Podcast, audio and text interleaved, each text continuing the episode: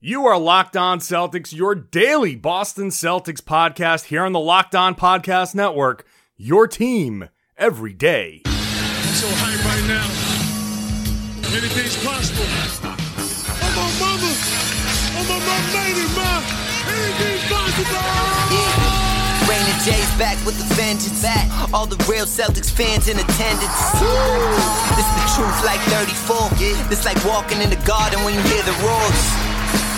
Crowd goes crazy. Most in-depth coverage on the daily. Mainly podcast royalty, the content kings. When you talking about the franchise with 17 rings. Focus like Danny at the deadline. Global, but it got a local feel like the red line, the blue line, the green line. Play it in between time. I'ma throw my C's jersey on in the meantime and press play. When the F's done, I can't wait until the next day. Trying to stay in tune with the C's, that's the best way. Melly.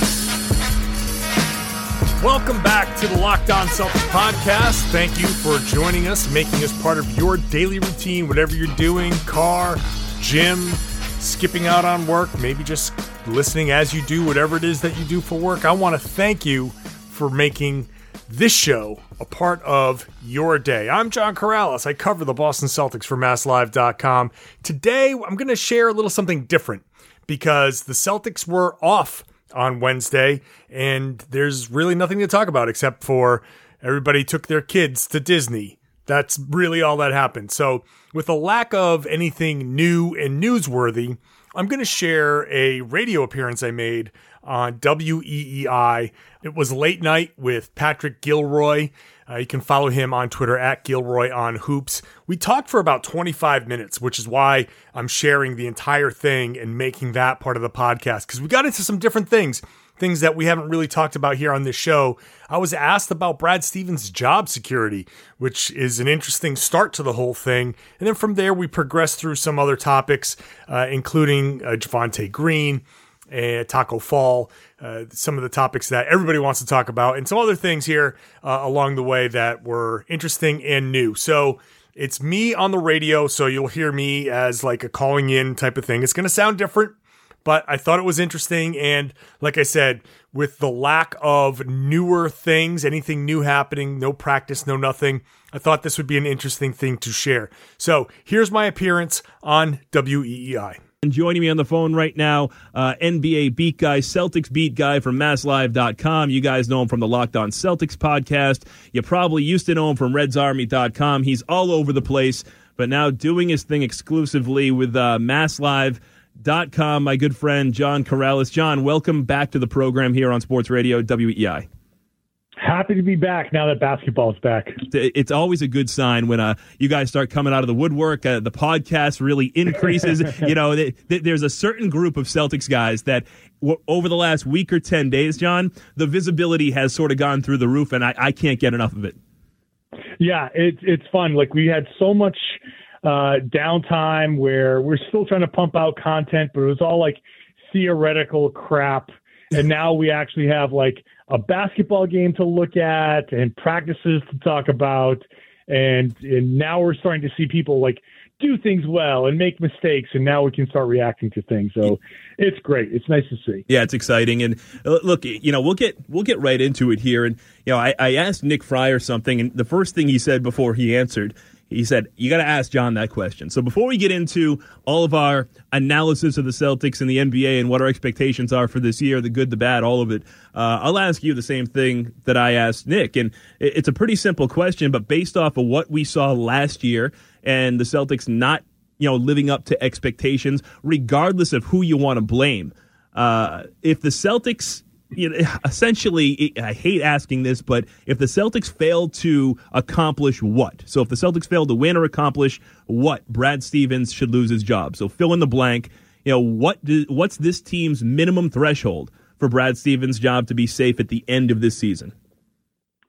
Um, I feel like his job is pretty much safe uh, no matter what. But um, I I would say that everything would need to go wrong. Like literally everything. Like he would he would have to completely lose control of this team. That um, none of the guys get along. That everybody's playing selfish. Uh, that um, the team is losing games, like winnable games. Like it would have to be blatantly obvious, and so I, I just don't see any of that happening.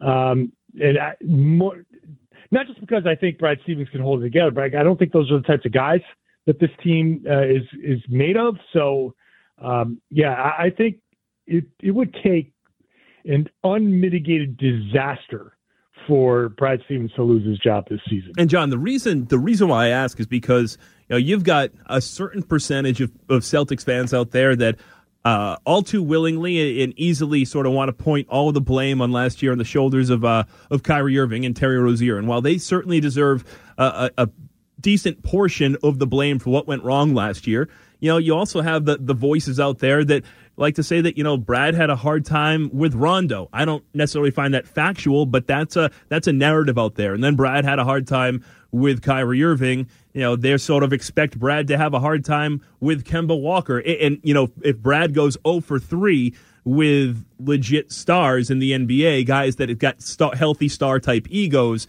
then does this team have a bigger problem moving forward, having a coach on the bench that's unable to effectively communicate with the guys that have the biggest egos in the league?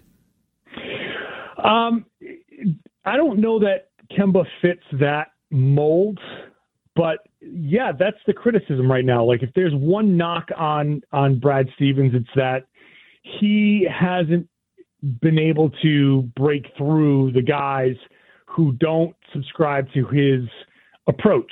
Like the, I think the most telling thing about Brad Stevens coming into this season was when I asked him on media day what the lessons were. His answer was uh, the things that I believed about basketball uh, have been reinforced. Some something like that. I forget the exact quote.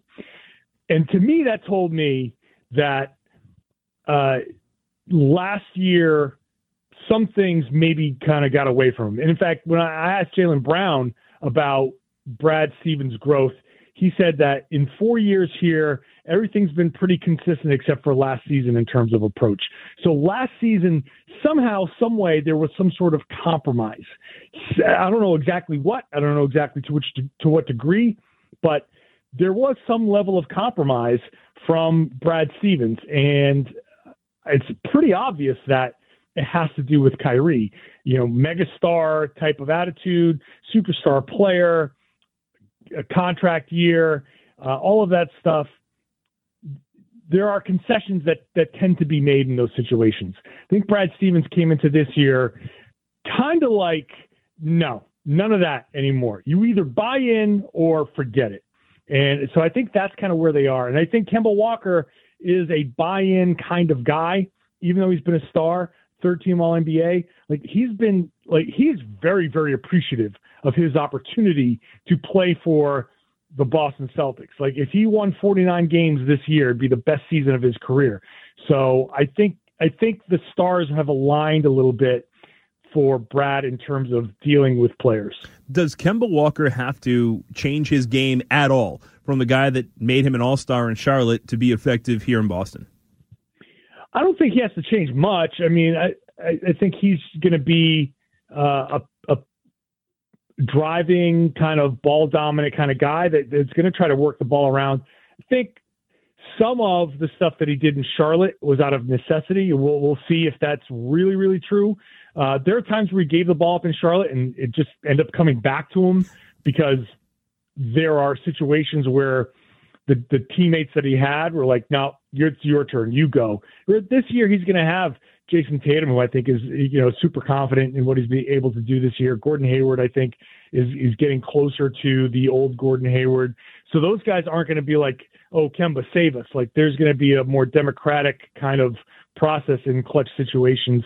So when Kemba does pass it, he's going to have first of all better teammates where he's going to get maybe another assist or two per game and and teammates who are willing to do some of the things that Kemba had to do.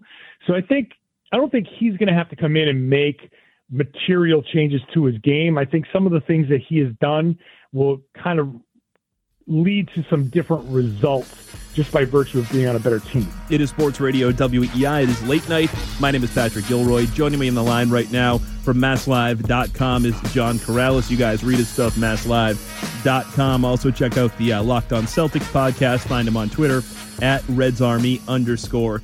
John.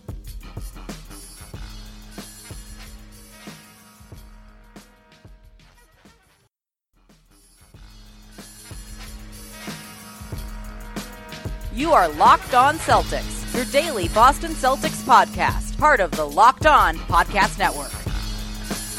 John, you mentioned Gordon Hayward. Look, he's going into year three uh, with the Boston Celtics. Really, his first opportunity to make a legitimate impact on this team this year. You know, last year he had his ups and downs, more downs than ups, but all of the optimism uh, sort of permeating throughout training camp is really it's really been overwhelming if you're a Gordon Hayward guy uh, to the point where Danny Ainge over the weekend sort of tried to tone it down a little bit and reset fans' expectations because things have been coming out of training camp that are super optimistic uh, about the way that he has looked in scrimmages, the way that his teammates are talking about him.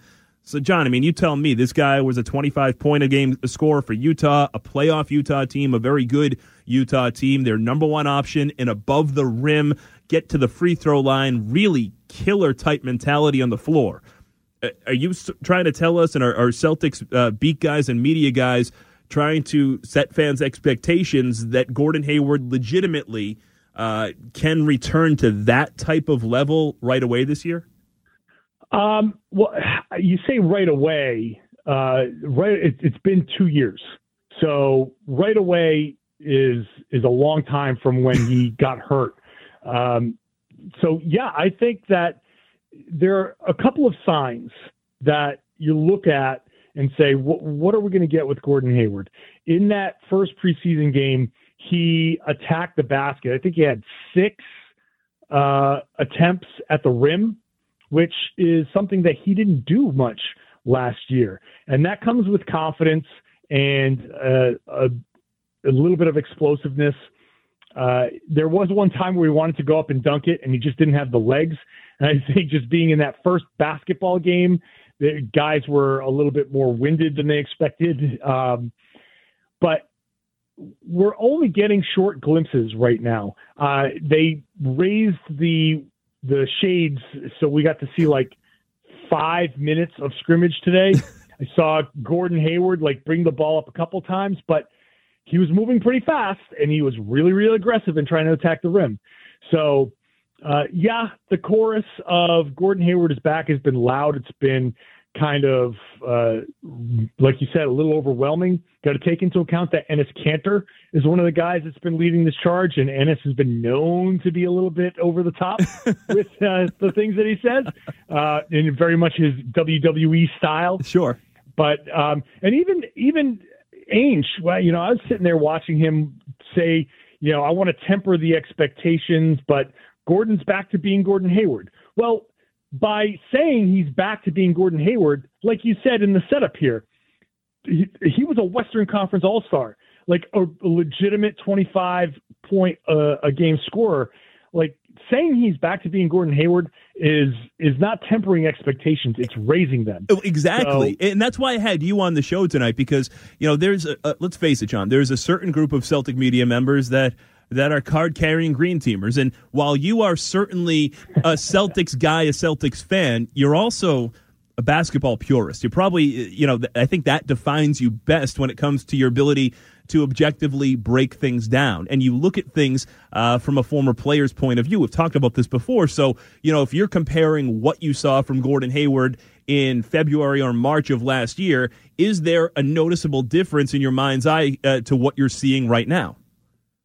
Yeah, sure. I mean, like I said, the aggressiveness, the type of plays that he's trying to make. Uh, I think in the beginning of last year, if we look just a, a full season ago, where he was making drives specifically to make passes. And there was that little stretch where he was getting a few passes off, and then defenses were reali- realizing, like, oh, he's not really driving to score. So he was starting, his turnovers kind of went up early last season. Well, now he's driving to score and that's that's a big big deal. uh, because that opens everything up. And just the way he's attacking, it's just a little bit different mentality than the way he was attacking last year. Like towards the end, we saw some of it. I think against the Indiana Pacers when Myles Turner dunked on him, and when he came down and tried to dunk on Myles Turner, like all of a sudden we were like, "Whoa, Yeah. whoa, that's that that's the old Gordon Hayward." Well, that mentality, that thing, is starting to come back now. And he said, like he's been here all summer at the practice facility, and the confidence comes from repetition and building those habits. And he's had a summer full of repetition uh, and injury free, restriction free. So he's he's back to uh, at least somewhat of that mentality of go attack, uh, and everything will come off of playing aggressively. So we'll see. We've got tiny bits of evidence. I see little tiny things. Now we'll have to see see him put it together. Can he do the same thing against Orlando? Orlando's a big team that protects the rim very well. Can he can he be just as aggressive going up against shot blockers and going into the trees? Like that's the next little bit of evidence that we're going to see. But so far, the little bit of things that I've seen, yeah, I, I definitely see a different kind of Gordon Hayward. And part of the challenge for me when callers call in and, or friends, uh, you know, talk to me about the Celtics and what I expect of the Celtics this year, John, is that you know Gordon is still a bit of an unknown. So if Gordon takes that leap back to what he once was, and then the next two questions uh, are essentially the same question for two different guys. It's Jayson Tatum and Jaylen Brown. Uh, they had been making steady progressions in their uh, in their progress year over year. And then last year, it sort of got stagnant a little bit for the both of them. They didn't make their next step in their progression last year. Uh, you know, both guys look primed to take that leap this year.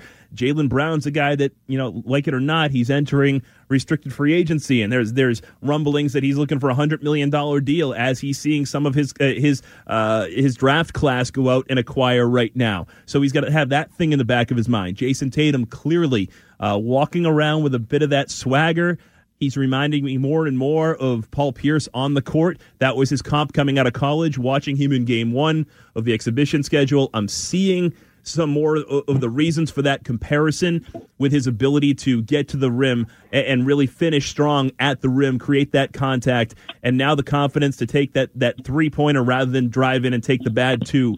There's something there with him where he looks like he's ready to take that next step into stardom.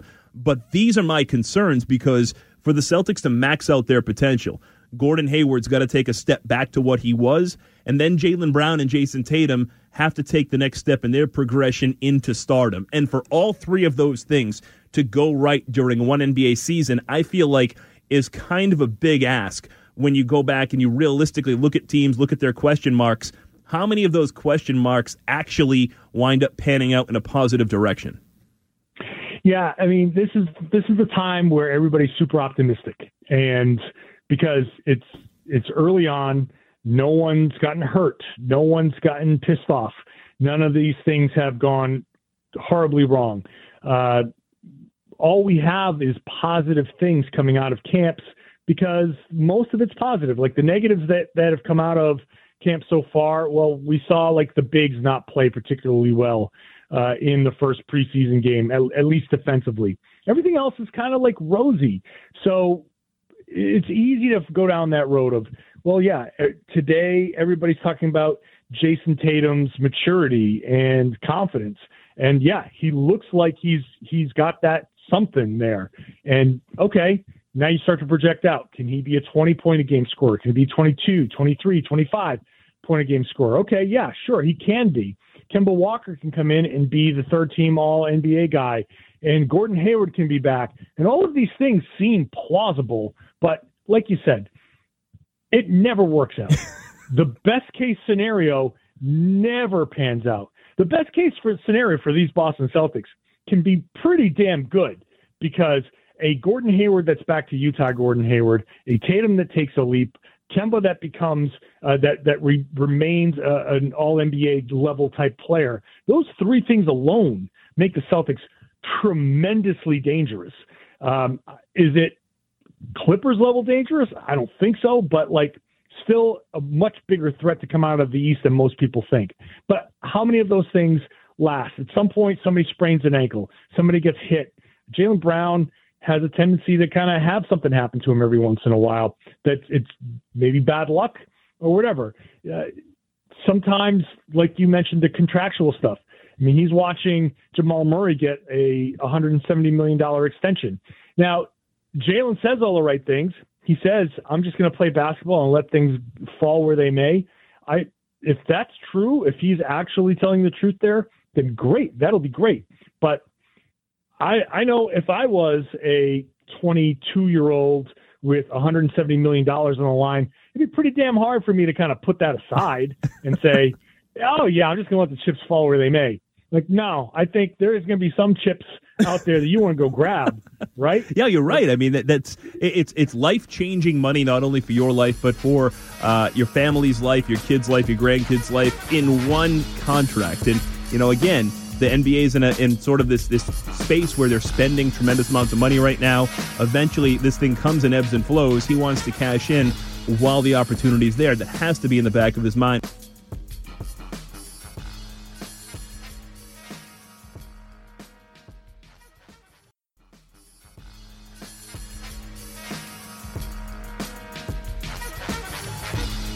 Follow us on our social channels at LO Celtics on Twitter and at Locked On Celtics on Instagram. Last one from me tonight, John, real quick, is you know this taco fever taking over, and, and you know it, it, was certainly a fun moment at the Garden, and even more fun than him being introduced to the crowd was him coming in and having an impact, but lost sort of in the uh, afterglow of, of taco fever was what I felt like was the surprise story of the game, and that was uh, Javonte Green. I mean, it was 26 year old guy, rookie that played overseas, looked the part for a little while out there. 15 points, uh, the ability to finish explosively at the basket, but realistically, when you look at this team, you look at how many young guys, how many rookies. Realistically, uh, is this team going to carry? They've got a certain number that are first round picks that they almost have to carry. So the space for a guy like Taco and a guy like Green realistically, I don't think both of those guys can make the final roster cut here. So, you know, who do you think out of those two has a higher NBA ceiling or is more likely to make the Celtics big club out of the gate this year? Well, I hesitate to overreact to Javonte Green dunking all over the end of Charlotte's preseason bench. It was fun to watch, um, man. It was fun to watch. It was amazing to watch. Like I, will be honest, like that atmosphere in the Garden for preseason game number one, I've never experienced that before. For a preseason game, like the Taco Mania, and then to have Javonte come in and dunk like he's you know prime Dominique Wilkins, like that's that was just nuts to see. But uh, people get caught up in the flash.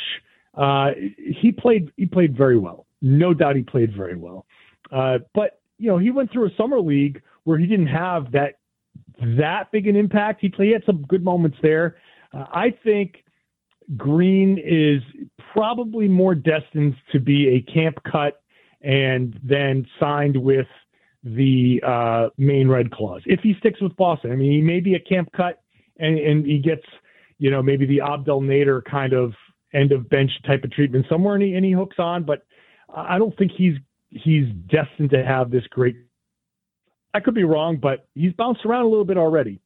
Uh, I, I, would say he's probably not going to to make it. Um, I've heard some suggestions that people say, "Oh, you got to cut Brad Wanamaker." To no, the, the Celtics are, are, are kind of short on ball handlers. They're not going to do that. Taco, I think, is more likely to make it. Uh, I I think that people need to calm down. I think you know, like part of this is like his name is Taco, so people are like, "Whoa, that's bizarre." So they get latched onto that, and then obviously he's seven and a half feet tall, so people are very curious about that. He came in and, and did a couple of nice things again in a very garbage time against a garbage team situation. Uh, I think Taco is more likely to stay if they can maybe maneuver the end of their bench and give him at least an opportunity to go down to the Red Claws and and just try some things out. He he does some things well, especially for his size. He moves better than you would think a guy that size moves. He's not like Boban Marjanovic, who is kind of clunky when he moves. He but you also saw in that game that if he if he doesn't get the ball like right at the basket, he can't put the ball on the floor. He, he you just rush him, he's going to turn the ball over. So there's some serious limitations to Taco. Uh, I hate to be the guy that kind of rains on that parade. No, do it. Do it because you know I- I, I came in tonight, John, and I said to my producer Joe, I said, "Do you know how hard it is to be a seven foot five basketball prospect and go undrafted? eh, You know, through two rounds of the draft. That is a very difficult thing to do." Right. Like he didn't like d- does anybody remember what UCF did? No, because they didn't do anything. like they weren't a good team. And it's sure he can grow as a player um, and people love him as a person. Like to a man, everybody on that team, they just love Taco because he's a genuinely like nice guy. Like he is very easygoing about everything. He kind of rolls with their everybody asks him the same dumb questions that you ask a seven and a half foot tall guy. Oh, what size shoe do you wear? Oh, do you have to duck every time you walk through a door? Yeah, no, yeah, of course he does. Seven and a half feet tall. Like he he wears a ridiculous size shoe, but he graciously answers those questions. Yep. He's out there really trying to work hard. He's legitimately trying to work hard, and he really does have an emphasis about working in his community, wherever that is. He really wants to give back. Like charity and community is a big deal to him. So all of this is a means to an end for him. He wants to have that great career because he wants to ha- he wants to give back, and so you can't help but find yourself rooting for the guy. But the reality is, seven and a half foot guy has has things that make him unique and and great as far as like park him in the lane and he'll block some shots and he will immediately deter people from driving and he'll have like the dunk without jumping type of thing. But he just by virtue of being that tall, it's hard for him to slide. It's hard for him to maneuver himself. He doesn't move. He moves well for his size, but he still doesn't move quite as well as you might need a, a center to move. He's obviously not stretching the floor. And like I said, he can be turnover prone because you forget seven and a half feet tall. He's going up against big, strong guys. A six ten guy can get low, can get below his center of gravity, and just push him out three, four feet, and then he catches the ball at a spot where he can't do anything. And like I said, he can't dribble, he can't drive, he, so he has to just pass it up, and he, starts to become a a little bit more of a, a negative on the floor than he does a positive. He's great situationally. I think he might have a spot at the end of a bench where you bring him in to guard an inbounds pass to protect the rim in certain weird situations. But I I just want to temper the expectations for Taco. Like he he also may not even make this team. So we need to kind of like get that in our heads. He's not going to be a starter. He's not going to be a rotation guy. Um, the, if anything, the best case scenario is end of bench. They give him a chance to really have a full season so they can see how he reacts to a, a significant amount of NBA or close to that level basketball. All right, John Karalis, I appreciate you staying up late with us. And uh, look, they're only one game into their preseason schedule here, so we got we got a long way to go, but it's going to be a lot of fun. I'm looking forward to uh, hearing you again here on the program sometime soon, Johnny. You got it. Thanks as always to Patrick Gilroy. Now that the season's back, we start making more radio appearances, so that's going to be fun. I always enjoy getting on the radio and talking a little bit, whether it's uh, the local stations, EEI or the Sports Hub, or some of the other stations that I will uh, appear on in Maine or whatever it is. So check out again Patrick Gilroy, Gilroy on Hoops.